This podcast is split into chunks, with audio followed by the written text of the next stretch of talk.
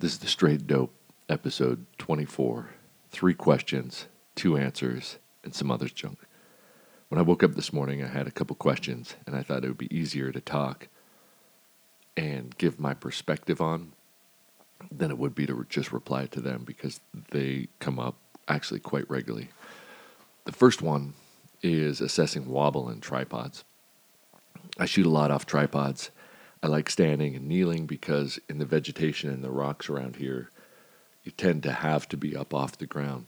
When I assess that stuff, I don't want any wobble in my system when I'm dry firing or I'm setting it up. If if you have wobble in your system, then you probably don't want to waste the money sending rounds downrange to confirm that the hit percentage of a certain size is going to be bigger than you would expect. You need to figure out a way to minimize the wobble. And there's been a bunch of talk and videos. I don't want to rehash some of that stuff because you can go to Frank's videos on YouTube. You can look at Kalen and Phil's discussions on tripod and stability. But there's essentially two ways to tackle, three ways to tackle it. Let, let's address each one. When your rifle's clipped in at the balance point, you're mobile, you're adjustable, and the rifle essentially is balanced on the tripod. So the tripod's taking a lot of the fundamental stuff away from the shooter and putting it into that system.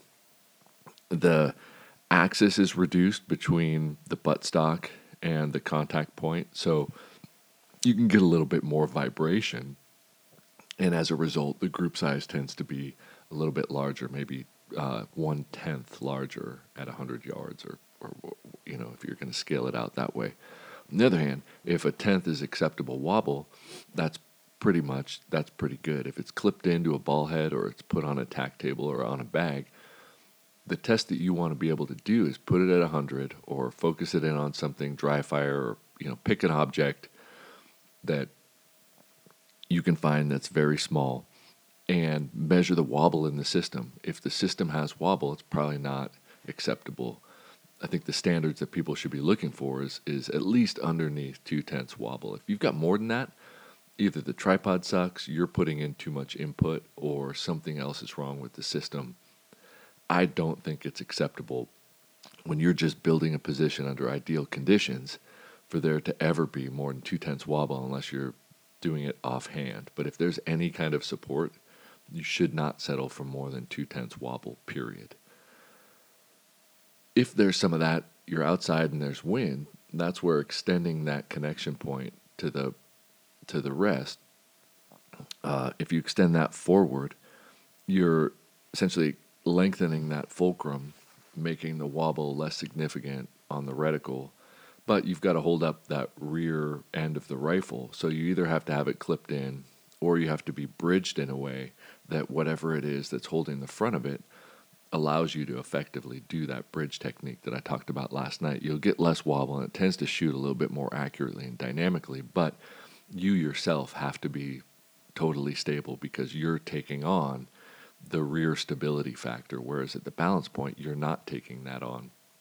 You're, you're kind of minimizing some of that vibration, but you're really assuming a part of the job when you slide that forward. Now, you can minimize the effect of wind, but depending on how your body's positioned, you could reintroduce that wobble. So again, you should not accept more than two tenths wobble. If you throw something on a tack table or clip it in and there's more than four tenths wobble, you're doing something wrong, or the equipment that you have isn't suitable for the job. It doesn't matter how much it costs, which leads into the next question. A lot of people say, okay, okay, I heard you say that factory rifles are great, go for cheap equipment that works good, but I'm considering products X, Y, and Z, and they're all really freaking expensive things. And it's like, man, I've tested a lot of very expensive equipment and either sold it or put it on a shelf because I didn't think it was worth the money. And justifying things by their price tags in this industry is not the first thing that you need to do. You need to figure out if it actually works. Some people have said, well, you know, I say, well, look, you know, Matt Alwyn shoots factory rifles and wins these matches. And at hunter matches, the factory rifles tend to win the overall points in the first place over these very expensive custom rifles. So that should say something. And often the response is, yeah, but they could shoot with anything. And it's like, well, yeah, that's exactly what you're looking for. You're looking for, if you have skill and you're capable of driving your fundamentals consistently, if the product that you have is capable of the same level of precision, why would you spend more? I get that it's nice to own fancy things, it's nice to own other stuff, but if, if the question is purely, can I perform with this based on the price, there are a lot of amazing factory rifles that can stand shoulder to shoulder with expensive ones. You need to figure out what a good shooter is willing to put on the line, first of all, and then look at the, the accuracy and precision capabilities. Now, a lot of factory rifles are lighter, so it's hard to get. Um, I, I understand how somebody might argue against using it at competitions where the rifle weight was necessarily something that needed to be heavy. Like if you need to have a 20 pound rifle, hard to find a factory rifle that that weighs tw- 20 pounds. Um, you, I don't know if if the rules allow you to add weight or not, you know, but that's such a niche application, and there's so few shooters that do that. I don't think that's what people are asking about. I think that you know if if if we say there's 12 million shooters out there, and you're talking about you know like people that are super into the PRS is less than 300, right? um, that you know they shoot a couple matches a year, and then maybe 50 people shoot like 10 matches a year. That that's a fraction of a single percent, right? Like a percent of a percent of people that are shooting. If if you ask me, I want to see that the level of precision is there and if your rifle shoots an inch with factory ammo, that that's great. You can put a tuner on it if it's got a threaded barrel, and you can tune factory ammo to perfection. I've been messing around with a couple different tuners, and the principle of using those tuners is pretty cool. You stick it on there, and it adds weight that you can bring in and out. You don't have to move it very much, and you can take inch and a half factory ammo and tune it down to half inch with like you know 20 or 30 rounds and then you've got that accuracy and precision. Now, you might not have the SDs of hand loads, but um, those tuners basically bring whatever the ammo is, and you can make sure that it's repeatably more accurate and consistent. So then you need to learn how to control your inputs and outputs. If the determining factor is being able to control your inputs and outputs. It has nothing to do with money, it has something to do with skill, and that's what we all need to strive towards. So it's not asking what products are going to make you better because no products are going to make you better. You're going to make you better, and the sooner that we accept that we need to train with what we have and bring our skill sets closer to the, the outlets that we want, like until we accept that, nothing is going to make things better right? No, no amount of money is going to do that. So, um, the I, I was recently shooting with with a guy, and I'm not going to say who it is or who he works for, but he was shooting a factory rifle. He shot a Springfield Waypoint 2020, and and that is a factory rifle that is it's not cheap. It's like two thousand dollar rifle, but considering that that you know you could buy a five or six thousand dollar rifle. This and it had a carbon barrel. The thing shot a quarter inch with factory ammo. He's shooting Berger ammo, and he did nothing to the rifle. He just pulled it out of the box, and it literally shot a quarter inch. He he, he was a pretty good shooter, but he shot a craft number that was you know like sub two.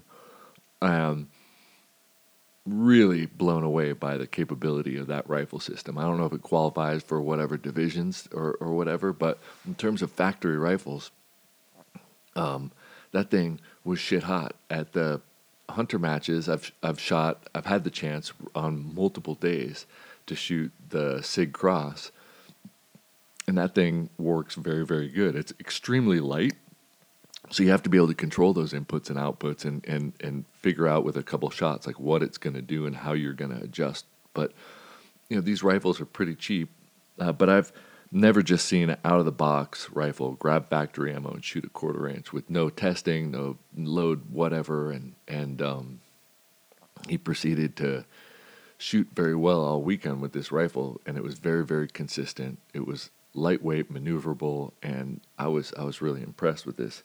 Um, it has to do with the experience level of the shooter and understanding the inputs and outputs that they have on the system. Also, he was really receptive to um, suggestions on how to change some of his fundamentals to improve his hit percentage at distance. But you know, again, I think that you can just grab something and make it work, and that that's not compromising anything. It's not just because of the price tag does not mean you're compromising. Um, and and we need to figure out a better way to share some of that info because if it's a weight factor, then we need to talk about weights. If it's a caliber factor, we need to talk about calibers. But the price tag does not justify how good a product is, nor does uh, you know how nice somebody is in the industry that makes a product that may or may not work. I got a lot of stuff that I test out, and some of it just doesn't work. And the people that make it, they might be nice people, but at the end of the day, it's not usable in the field, or it's not configured in a way that promotes repetitive, consistent success. And yet they may have the names and the notoriety and the and the media presence to justify selling a lot of things that don't really do anything to benefit the shooter.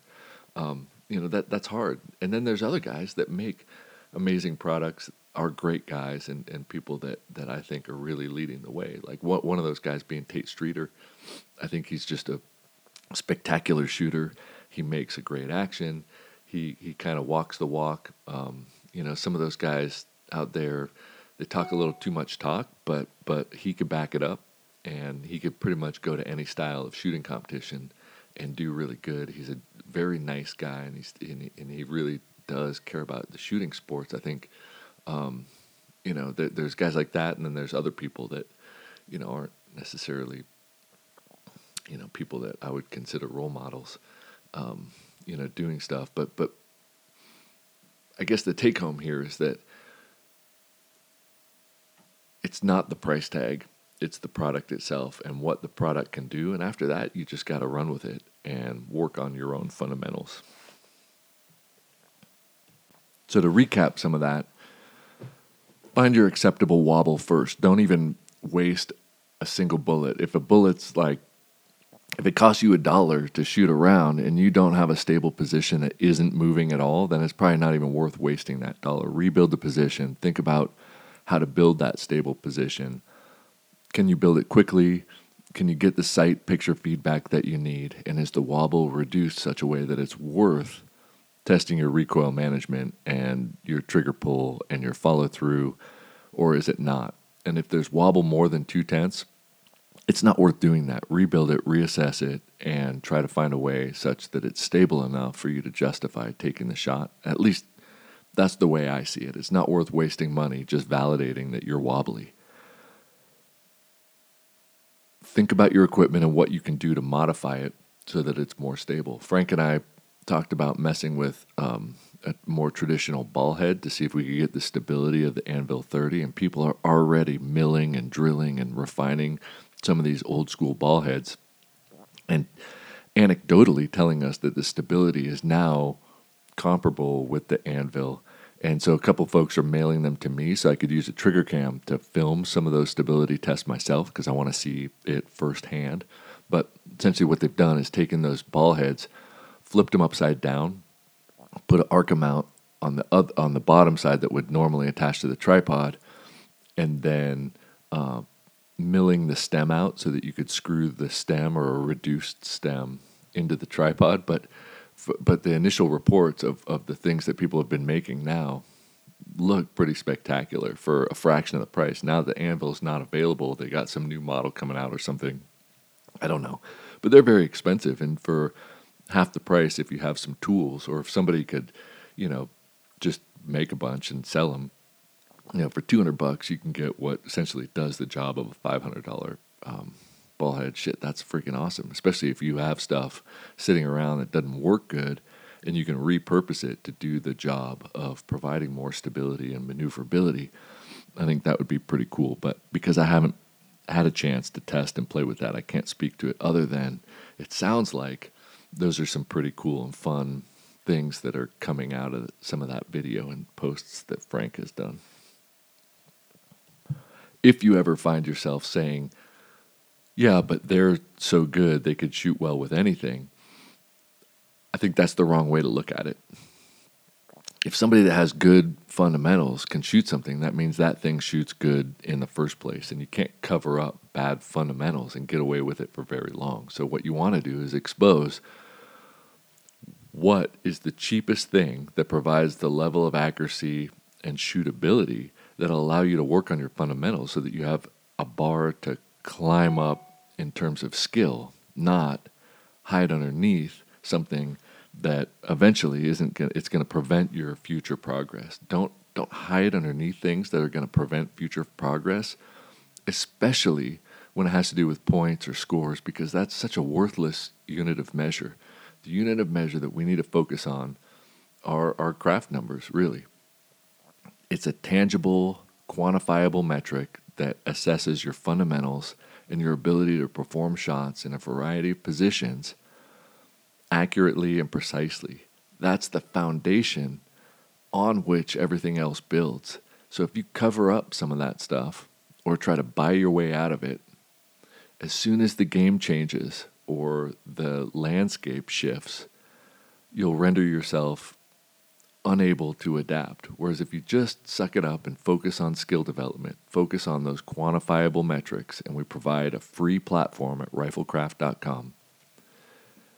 It's a free platform to assess and track your metrics. Those metrics are the basis for everything that you're going to do, and we can have detailed and specific conversations about how that applies towards future outlets. But if you can't provide a consistent, accurate, and precise level of shooting, whatever that is, even if it's 3 MOA, if you're consistently 3 MOA, we can talk about what you're able to do with that consistently and repeatably and reliably, but we need to know that. And then it also identifies the areas of weakness that you can work on and improve so that if you want it to be two and a half MOA, two and a half to two MOA, we can work towards that logically and in a structured way and not just throw our hands up in the air and say, well, you know, somebody could, but I can't, or I need this product or that product. And the answer probably is you don't need any of that stuff. You need what you already have, and you need to be thinking about what do you do well and what needs improvement, and work on those areas of improvement logically and realistically. And that doesn't take a lot of shots. And a lot of that work can be done before you even take a shot by building a position and making sure that it's stable, making sure that you check your inputs and outputs, do the forward back tap testing, and then take it to the range and validate on paper. Anyway, if you like this, share it, subscribe. Uh, if you go to riflekraft.com, you can get a subscription if you want to help support it financially. There are going to be a lot of perks coming as time goes on to people that are subscribers. Uh, specific podcasts. Well, th- this podcast is going to continue as long as people are supporting it and the community keeps growing like it is. But the subcast, I've been recording specific episodes for that but I'm not going to launch it until the actual module comes out for the subscribers. And then we'll have a series of episodes and things for people to work on and log and monitor that through that subcast at riflekraft.com. But I'm not going to stop this type of conversational podcast because I think none of us know the right answers, but in my gut, I feel like talking about it and having people go out and trial and error improve is going to benefit the whole community because we can raise the bar, we can have more interesting competitions, more successful hunts, more creative opportunities down the road, and we can open the door towards real product development, not just everybody reinventing the same stupid thing over and over again and charging more. There are a lot of products that would be cool to see that are new and help shooters actually achieve bigger, better things than just doing the same thing kind of in, in slightly different ways, which is obnoxious and it's frustrating because a lot of what's done now isn't really interesting in the first place. So let's come together. Let's train. Let's understand our shooting and our outlets. Let's share that enthusiasm and in a positive way, grow the community so that we can accumulate input on what we love and what's fun and what's challenging, and then grow something out of that input so that we can come together and celebrate that we've actually grown as marksmen. So until next time, get out and practice, give me some feedback, and see you at the next time.